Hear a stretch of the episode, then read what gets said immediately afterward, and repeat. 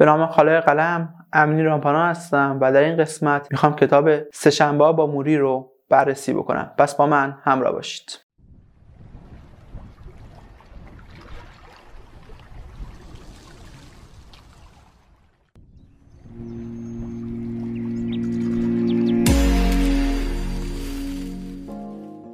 در کتاب سهشنبه با موری نوشته میچ آلبوم.